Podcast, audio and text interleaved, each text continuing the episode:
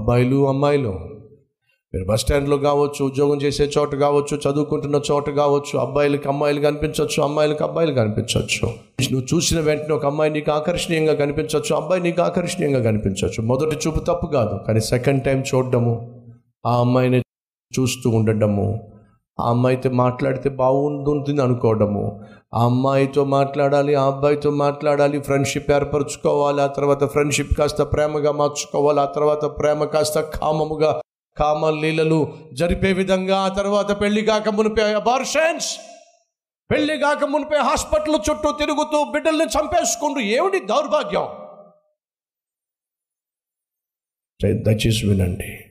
దేవుడు ఒక కుర్రవాడు పుట్టక మునిపే ప్రతిష్ఠిస్తే ఆ కుర్రవాడు కాస్త దేవుడికి హ్యాండ్ ఇచ్చేసాడండి ఆ కుర్రవాడు కాస్త దేవుడు కలిగి ఉన్న నమ్మకాన్ని వమ్ము చేసి పడేశాడండి. సంసోను ఫిలిస్తీన్ల చేతిలో నుండి నా ప్రజలను విడిపించడానికి నిన్ను నేను సృష్టించాను నిన్ను నేను పుట్టించాను. సంసోను బహుబలాఢ్యుడివి నా చేతిలో బహుబలంగా వాడబడవలసిన వాడివి. నువ్వు లే! అనంటే లేచి వెళ్ళి అమ్మాయితో ఫ్రెండ్షిప్ చేశాడు.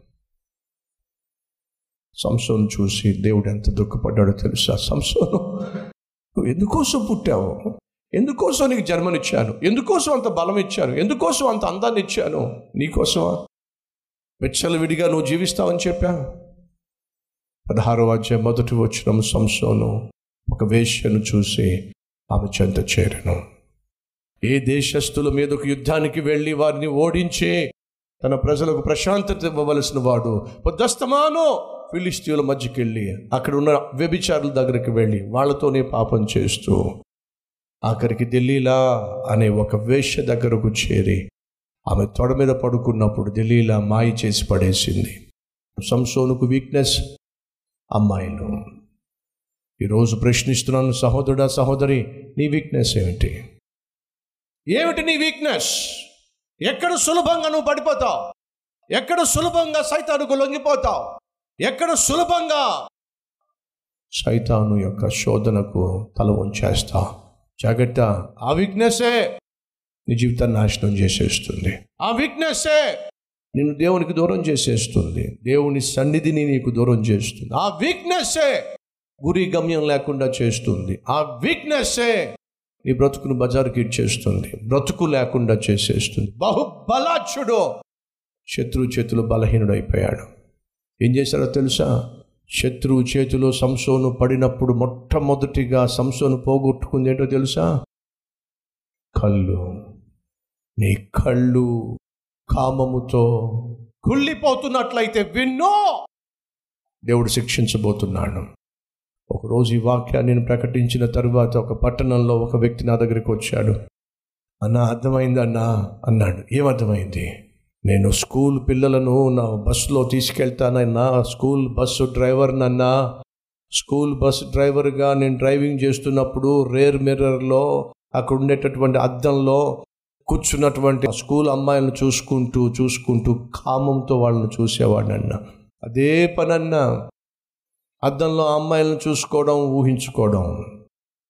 అందమైన అమ్మాయిలను చూసుకోవడం అందమైన అమ్మాయిలతో ఊహించుకోవడం. ఇదే పని అన్న ఒకరోజు అలాగే బస్సు నడుపుతా ఉన్నానన్న. అమ్మాయిల్ని చూస్తూ ఉన్నానన్న. ఎదురుగుండా ఒక డీసీఎం వ్యాన్ వెళ్తుందన్న. ఆ డీసీఎం వ్యాన్ నిండా ఊసలు ఉన్నాయన్న నేను చూసుకోలేదన్న వాడు బ్రేక్ వేసాడన్నా నేను బ్రేక్ వేశాడన్న. అమాంతంగా ఒక ఊస వచ్చి కంట్లో గుచ్చుకుందన్న. పోయిందన్న కన్ను. అర్థమైందన్న. ఆ రోజు కన్ను పోయిందనుకున్నానన్న. ఈరోజు అర్థమైంది. ఈరోజు నీకేమన్నా కన్ను పోలేదన్నా. మరి పోయిందన్నా? పోలేదన్నా. మరి పొడి చేశాడన్నా? దేవుడు జాగ్రత్త సహోదరి సహోదరుడా. సంసోను కళ్ళు పొడిచివేయబడినాయి. తను చేసిన పాపాన్ని బట్టి శిక్షించాడండి. ఫ్రెండ్స్ అలాచైనటువంటి సంసోను బందీ అయిపోయాడండి. కళ్ళు పోగొట్టుకున్నాడండి. బలహీనుడైపోయాడండి. ఆ ఒక్క చూపును సంసోను కంట్రోల్ చేసుకుంటే ఎంత బాగుండేదండి